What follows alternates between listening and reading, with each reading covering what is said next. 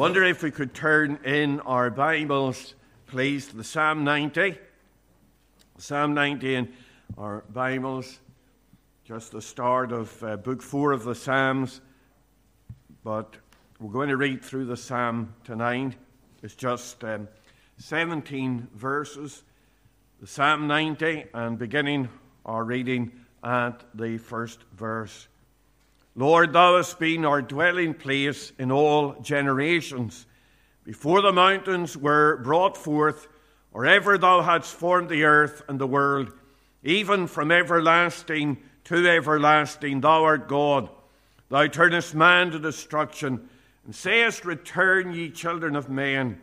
For a thousand years in thy sight are but as yesterday when it's past, and as a watch in the night. Thou carriest them away as with a flood.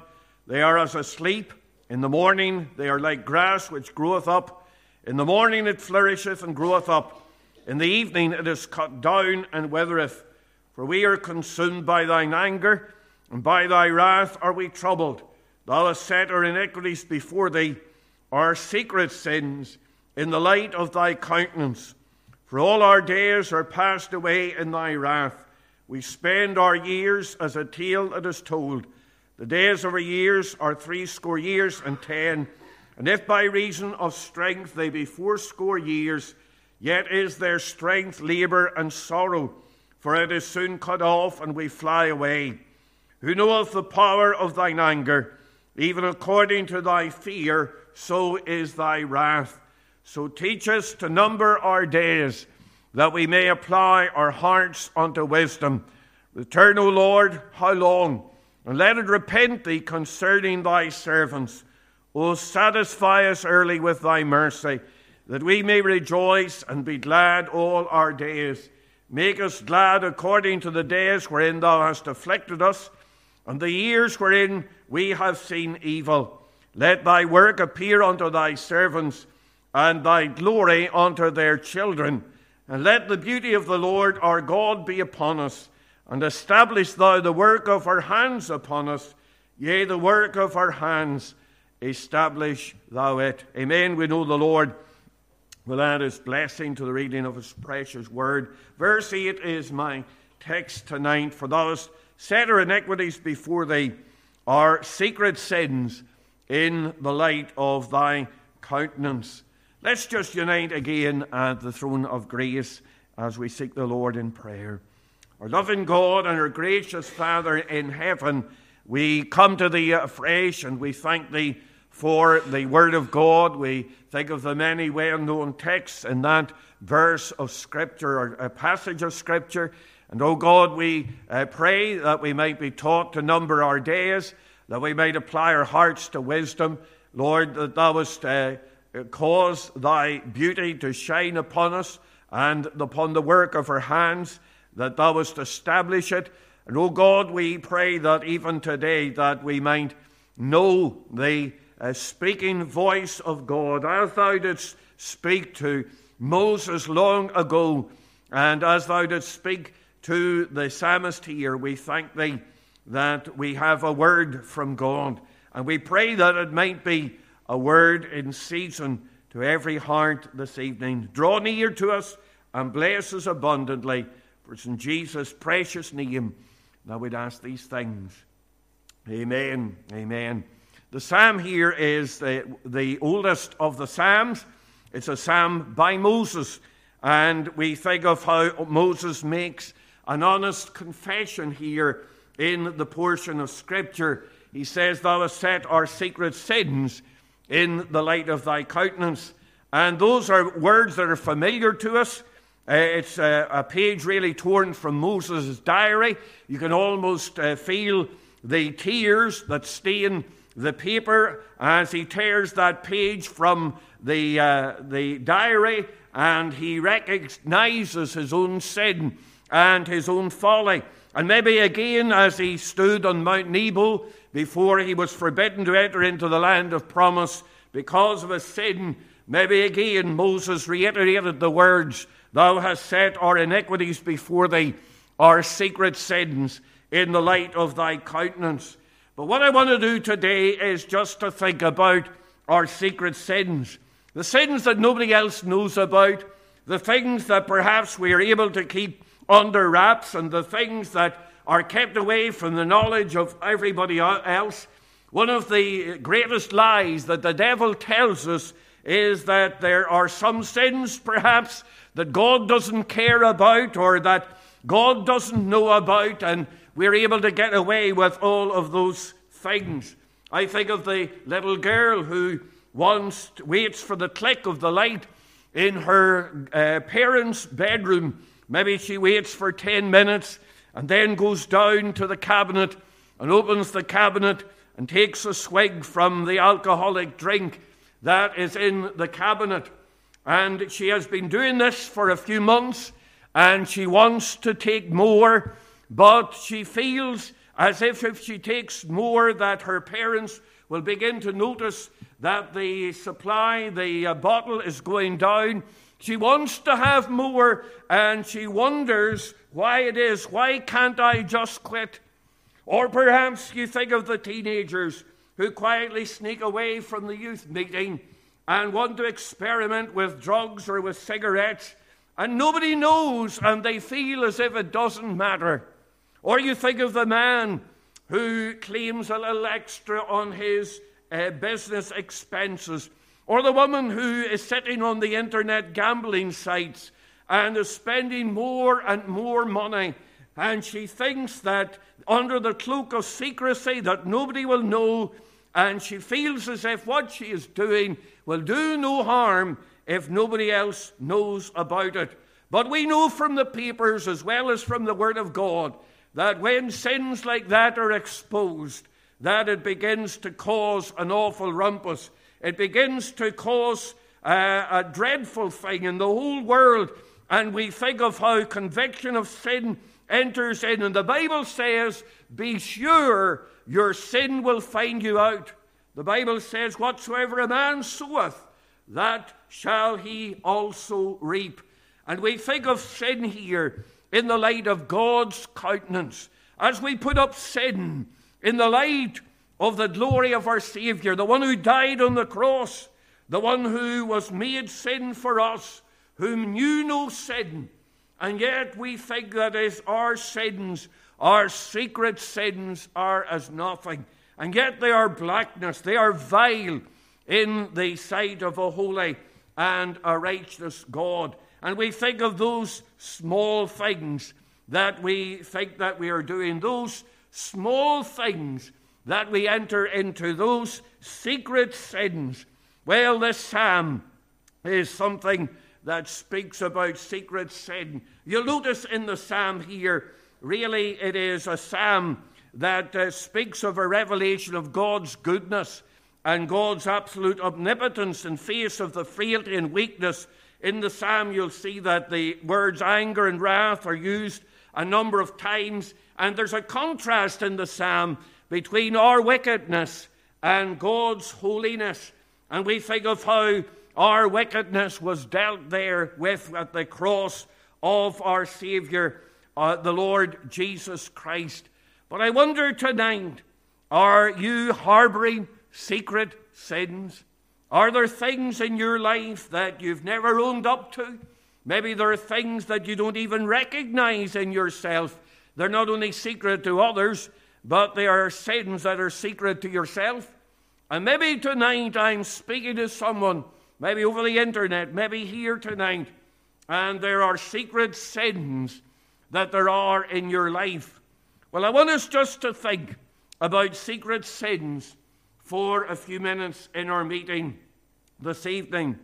And first of all, I want us to think about the reality of secret sins. The psalmist says, Thou hast set our secret sins in the light of thy countenance. And I want you to notice that he speaks here about the reality of these things. Harry Ironside, the commentator, said the greatest mistake a soul can uh, be guilty of is an attempt to cover sin and transgression. He said, Yet men invariably avoid, avoid speaking out frankly with a confession of their true state and actions. It seems to be a nat- natural to fallen man ever since the day of our first parents when they sought to hide their nakedness by fig leaf aprons, to endeavor to cover his shame, hoping to avoid the just consequences of a sin. And yet, there are many people who think they can get away with sin by hiding it from the world, and they want to put up a front and make an appearance of righteousness and uprightness. And yet, inside the heart, there is a raging torrent of sin. I wonder if that's you tonight. And I want you to think about the substance of secret sins. You'll see, he says here, Thou set our secret sins in the light of uh, thy countenance. What are secret sins? Well, the word secret there, the Hebrew word, is a word that is used to speak of hidden things or concealed things or things that are forgotten, things that are unknown. And he says these sins are sins that have been hidden away, they have been concealed away. And you think of how many people will try to put up a veneer and they will try to put up a hypocritical front in the face of others, and there is secret sins, I, I, but it is still sin. And that's the thing that I want you to see. While others may not see it, and while others may not know it, and while you may be sitting in this meeting and you're putting up a front as far as others are concerned, it is still sin. The old Puritan said that the first word in sin is S, and you can hear the hiss of the serpent. And here we have something that is fundamentally sin. It may be secret, it may be that other people don't know it, but it is still sin in the sight of a holy God.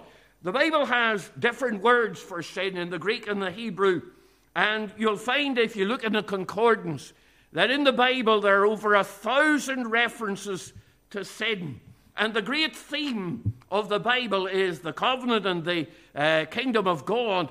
But underneath that, there is this line of sin that runs through from the Garden of Eden right to the end of the age when our Savior comes again. And there are all types of sins and classifications of sin. There are sins of uh, thought and word and deed. There are sins that are uh, hidden and sins that are revealed. And we think of all of the things that the Bible has to say about sin and iniquity and transgression. But the thing, the fundamental thing is that they are sin. They come short of the glory of God. You think of what the Bible says that the wages of sin is death, but the gift of God is eternal life. Daniel Defoe, the writer of Robinson Crusoe, once said the Bible says that it is a terrible thing to fall into the hands of, a, of the living God. But I say, he said, it is a more terrible thing to fall out of the hands of the living God. I wonder if you're in God's hands tonight. Or are your sins separating between you and your God? You think of these secret sins. Somebody said that they're the most dangerous. They're like the leaven in the bread. There they are, it's just a little thing. And yet, there it is, and it grows and it begins to infect the whole until the whole of the loaf is uh, risen. And we think of these secret sins, these hidden sins that are hidden from others. But also in the text here, there is a reference to the sins of ignorance. Because, as I said before, there are sins that are hidden from others, but there may also be sins that are hidden from you. There may be things that you do and you don't recognize them as sin. There may be things that you do, and as far as you're concerned, you're upright. And there are many people out there, and they think that they're living a life of uprightness, and they're going by the world's morality, and they're sinning against God, sinning against His Sabbath, sinning against His ways, and sinning against all that is in the law of God. And they are ignorant of it. But of course, ignorance is not a defense against the law, and it is not a defense as far as God is concerned as well. Dear friend, it may be that in your twisted understanding, you have come to the conclusion that what you do, and we like to justify ourselves. And we like to think that what we do is right and it is okay as far as the world is concerned. But dear friend, I want you to realize that even though the sin may be secret to you, it is still sin in the sight of a holy and righteous God. And if it is sin in the sight of God, then there's coming a day when you will stand before that God, and there's coming a day when you're going to give an account to God for that sin. So we see something of the sort of secret sin. But I want you to think about the strain of secret sin. Because the thing about secret sin is that you have to keep it a secret. You've got to keep it concealed. And we think of the many times when we maybe have had to go around and uh, you've had to go through all sorts of machinations and you've had to make sure that you didn't say the wrong thing and reveal the uh, thing that you've been involved in. And my, what a strain it is to try and keep the uh, sin submerged. You think of Achan in the Old Testament, and you remember how Achan was forbidden, and God forbade the children of Israel when they went into uh, Jericho to take anything of the spoil. The spoil was to be given to God. And we read that Achan went in there and he saw a goodly Babylonish garment, and he coveted that garment. And even though the things were to be given to God, he took that garment and then he went and concealed it. He got a place in his tent where he thought that nobody could find it.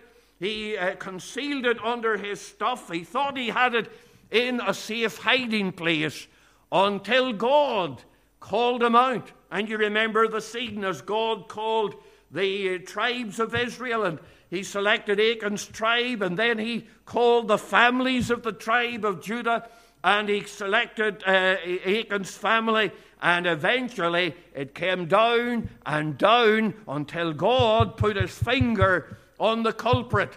And they went in and they found the thing that had been concealed. But my, what a lot of trouble Achan had to go. My, he would have been uh, uh, skulking about. He would have been uh, trying to conceal what he was doing. He was trying to make sure that nobody went near where he had concealed the goods. And my, what a strain it is. Not only was it a strain, but it brought misery to others. Because you remember when that sin uh, was committed, how that God caused the children of Israel to be defeated by Ai. And it says in the book of Joshua, chapter 7, verses 5 to 6, about the children of Israel, wherefore the hearts of the people melted and became as water. And Joshua rent his clothes and fell to the earth upon his face before the ark of God until the eventide, he and the elders of Israel, and put dust upon their heads. I want to tell you, secret sin brings a strain. It brings a strain. You have to keep concealing it, maybe telling lies, furthering your sin in order to conceal what you've been doing. And then we think about the spiral of sin because there is a spiral. Because one sin leads to another, as we've just said there. You have to cover it by lies. You think of David when he committed adultery with Bathsheba, and that was bad enough. But then you remember how he wanted to conceal what he had done, and he brought Uriah, Bathsheba's husband, home from the battlefield. And he hoped that he would go to be with his wife, but Uriah refused. He said, When my colleagues are out on the battlefield, I will not uh, uh, be uh, taking part in the comforts of home. And he didn't go down to where his wife was. So that plan was thwarted. And then you remember what David did. He said to his commander, Put Uriah in the forefront of the battle, in the place where he will be at the, uh, at, his, at the most danger. And then, in the heat of the battle, withdraw from him. That was murder. That was murder. So not only had he committed adultery, and not only had he committed deceit and trying to cover over the sin, but now this sin had led to murder. And the old saying is that sin will take you further than you want to go, and it'll cost you far more than you want to pay. And there will be lies, and there will be deceptions, and there will be covering up. And maybe tonight you can see that in your own life. Oh, how the secret sins have to be covered over. And then you think about the shame of secret sins. Why do you want to keep them secret? Why is it that you, you're not willing to bring them into the open? Because you're ashamed of them. Because you know your conscience is speaking to you. And your conscience is telling you that these are not things that you want to reveal to other people. These are not things that other people should know about. And the conscience will gnaw away at your heart, and your soul will be sickened and bent over and it's like feeding on the swine trough, and every taste leaves a regretful hangover and a, a, a lingering taste in your mouth. There is shame, there is conscience, and sometimes, in order to cover over, human beings cannot endure shame. It's a thing we cannot endure, and so often we hit out in anger or we come to depression. Rage is common when people begin to get exposed for secret sins. And maybe tonight you're angry with me, speaking about sin, secret sins. You remember David when he had his secret sins exposed with Bathsheba in Psalm 51? You remember what he said to the Lord? He said, Hide thy face from my sins and blot out all mine iniquities. Now, there was a certain sense in which David was saying, Hide, uh, uh, Lord, forgive my sins. But he says, Hide, hide your face from my sins. Don't be looking at my sins. My, when God begins to reveal, when conscience begins to speak, when shame begins to assert itself, oh, what an awful weave is, uh, what a web is weaved when we get into the spiral of secret sins. Oh, dear friend, I wonder tonight if I'm speaking to someone and there's a reality of secret sins in your life. But not only do I want you to think about the reality of secret sins, but I want you to think about the revelation of secret sins. Notice again what the text of Scripture says there in verse 8. He says, Thou hast set our iniquities before thee, our secret sins, in the light of thy countenance. And you notice the spectacle of revelation. He says that God has set our secret sins before him. They're, uh, they're not a secret to God. God has them set there right in front of them. These things, they may be hidden from others. Other people may not know, but God knows. You think that nobody else has detected these things. But, dear friend, in your wickedness, you've forgotten that God sees all things, that God knows all things. Oftentimes we sin and nobody finds out, and even sometimes we forget about our sins because uh, we have uh, uh, successfully covered them over, and they're such a long time ago, and we've never spoken about them. And when that takes place, we forget about them. But God doesn't forget. God doesn't forget. All our sins are written in His book, they're all recorded. They're in the light of His countenance. And there is the spectacle of the revelation. But not only do I want you to see the spectacle of the revelation, but notice the spotlight that gives the revelation. What is the light that reveals our secret sins? Well, it says here it is the light of his countenance. The Hebrew word there that is used for countenance implies immediate face to face presence. Now, often in the Bible, when we speak about the uh, face of God or being in the face of God or the light of the face of God, it, it, it speaks of a blessing. You think of the Aaronic blessing the Lord lift up his countenance upon thee and give thee peace. Now, if God's countenance is upon us, that is a blessing. But I want you to see that it's not upon us here, it's upon our sin. It's not upon us. This is not a blessing. This is something that we need to be worried about. And the word set there, where it says that our sins are set before Him, that word there is, uh, speaks there of me, uh, arrayed. They are set, they are arrayed, as it were. Our sins are spread out before God. He sees every one of them. They are arrayed and set out before Him. And there is the blazing countenance of God set upon our sin. You say, but preacher, you often say that uh, sin cannot come into the presence of God. And that's true. But when you, you, you need to remember that God is everywhere and sees everything. And when the Bible says that sin cannot come into the presence of God, it means that sin is rejected. God sees everything, knows everything. And so there's no real contradiction here by the fact that uh, the countenance of God is upon our sins. But it speaks here of these sins laid out before Him, set out, all spread out, so that God sees every one of them. Our iniquities, our transgressions, our secret sins are in the light of the one of whom it is said that He's the brightness of the Father's glory and the express image of His person. But the verse is very specific here. It speaks about the light of his countenance. It's not just his countenance, but it is the light of his countenance.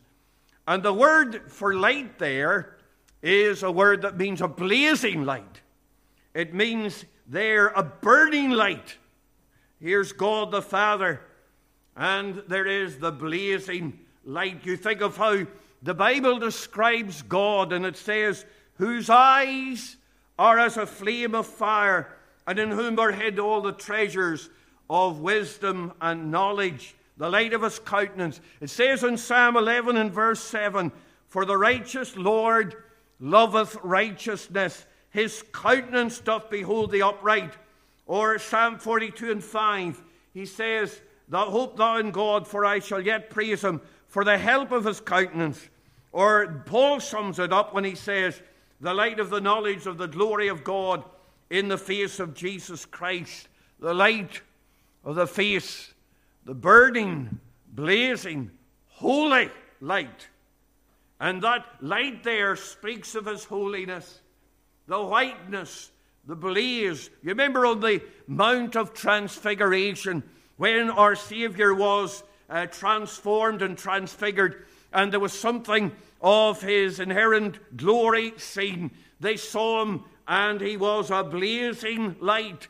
And here is sin in the light, the blazing light of his holiness, in the blazing light of his, uh, his purity.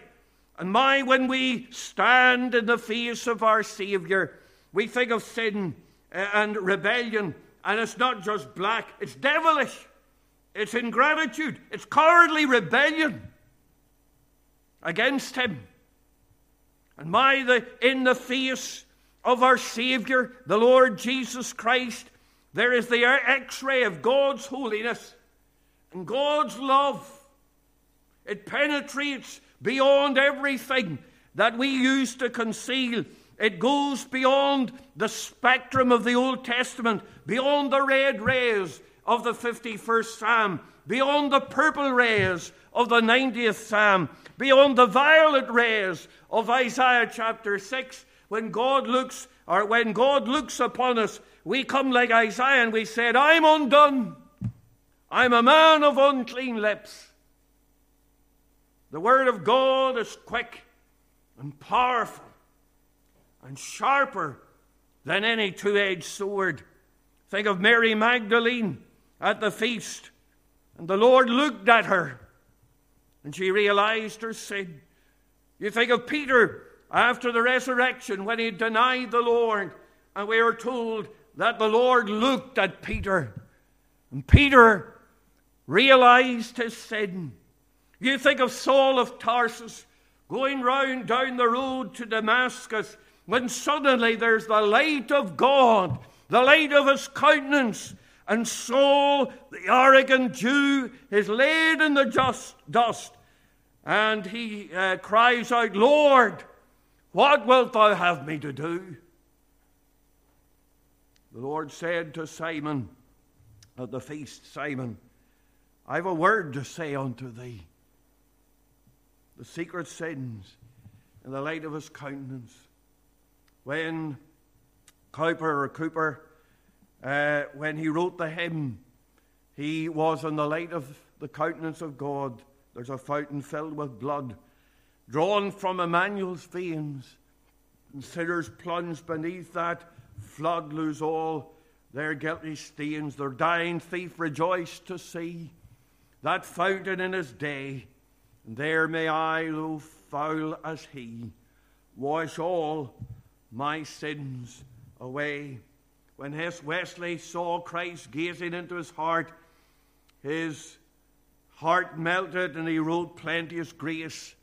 In thee is found grace to cover all my sin. When Toplady, a clergyman, a poet, a goodly man, met the Lord Jesus Christ face to face, he wrote the hymn, Rock of Ages, cleft for me, let me hide myself in thee. He said, Nothing in my hand I bring, simply to thy cross I cling. But not only is there the spectacle of re- uh, revelation and the spotlight that gives the revelation, but there's the stupidity of ignoring the revelation. You see how silly, how foolish it is to think that you can cover your sins. You think of what the prophet Isaiah said in Isaiah 29 15, 15 Woe unto them that seek deep to hide their counsel from the Lord, and their works are in the dark, and they say, who seeth us? Who knoweth us? The Lord says, Woe unto them. Woe unto them. Why? Because they'll never achieve what they're trying to do. The Bible makes it clear all things are naked and opened unto the eyes of him with whom we have to do. Oh, you think of the recent, well, it's not so recent now, but the exposure of Prince Andrew or you think of the scandals in the Roman Catholic Church and the, recent death of the former Pope Benedict and how, when he died, there was a renewal of the stories that the reason why he had to resign from the papacy was because he was associated with all of these scandals and trying to cover them over. Oh, what an awful thing it is when your ex- sins are exposed. And one day we'll stand before the judgment seat of Christ and the Lord, who knows all about your sin, will expose them for all to see. Dear friend, what a silly thing it is to try and cover over your sin. But one more thing before we close tonight, and that's the remedy for secret sins. You see, we have been thinking about the fact that your secret sins, even though you might have successfully concealed them from everybody else, are naked and opened unto the God with whom we have to do. And therefore, God sees them, and you know that there's a punishment of sin, or the wages of sin is death. And you know that your sin is exposed, that God knows, and all the rest of it. So, is there any hope? Is there any hope? Well, I'm glad that there is hope. And it is found in the Lord Jesus Christ. We read in 2 Corinthians 5 and 21 for he hath made him to be sin for us, who knew no sin, that we might be made the righteousness of God in him. And we think of how our Savior, the Lord Jesus Christ, bore our punishment on the tree. And dear friend, your sins are exposed, and God knows them every one. But there is a way of salvation tonight, and it is found at the cross. It is found in the person of our Savior, who was wounded for our transgressions and bruised for our iniquities, and the chastisement of our peace was upon him, and with his stripes we are healed. But I want you to remember that it is an exclusive remedy. He's the only one who can forgive your sins. He's the only one who can deal with the secret sins and those things that you want to carefully keep uh, concealed. Without Christ, we are lost. We, the Lord Jesus said, I said therefore unto you that ye shall die in your sins. For if ye believe not that I am He, ye shall die in your sins. And men and women, I want you to see clearly without Christ, you're lost. There's no way that you can get out of the place that you're in, not through religious observances, not through works. It's only through the Lord Jesus Christ that you can be saved. It's an exclusive remedy, but also it's a challenging remedy. The, the gospel is a message of grace. You're saved through grace, it is the gift of God. But we are told to come and drink wine, the wine of God's salvation, uh, without money and without price in the Bible. But I want you to think about what it says in Proverbs chapter 28 and verse 13. The Bible says, He that covereth his sins shall not prosper. But then it goes on and says this But whoso confesseth and forsaketh them shall have mercy. And the remedy of secret sins is to confess them and to forsake them. Now, there really you have the two parts of conversion. You are to confess them, you're to come and to bring your need to the Lord Jesus Christ. And really, there is faith in God. You're to confess. Where are you confess them, you're to confess them to God, not to the preacher, not to a prelate or a priest or anybody else.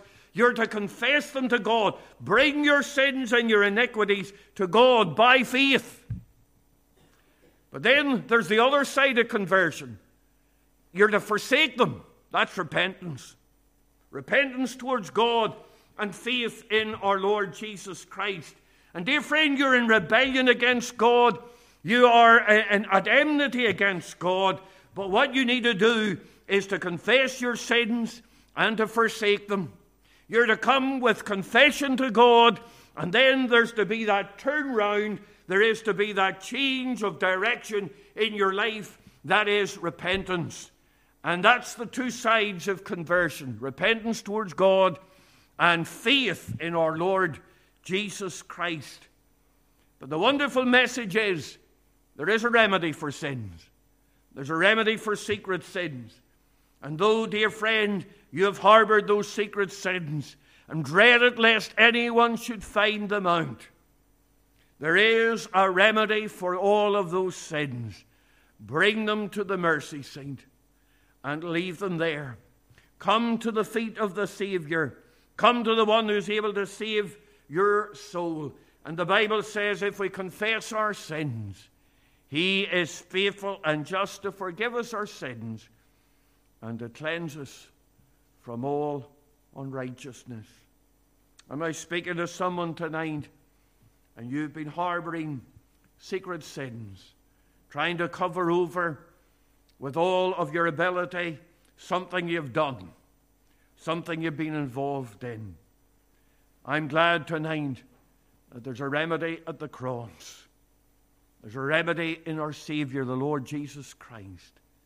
And what I want you to do tonight is bow before Him and cry unto Him for His mercy and for His forgiveness. Will you do that? We're your servants for the Lord's sake tonight. Don't go away without putting your trust in the one who's able to save. Let's just bow, please, in a word of prayer. Our loving God and our gracious Father in heaven, we thank Thee for Thy precious word afresh tonight.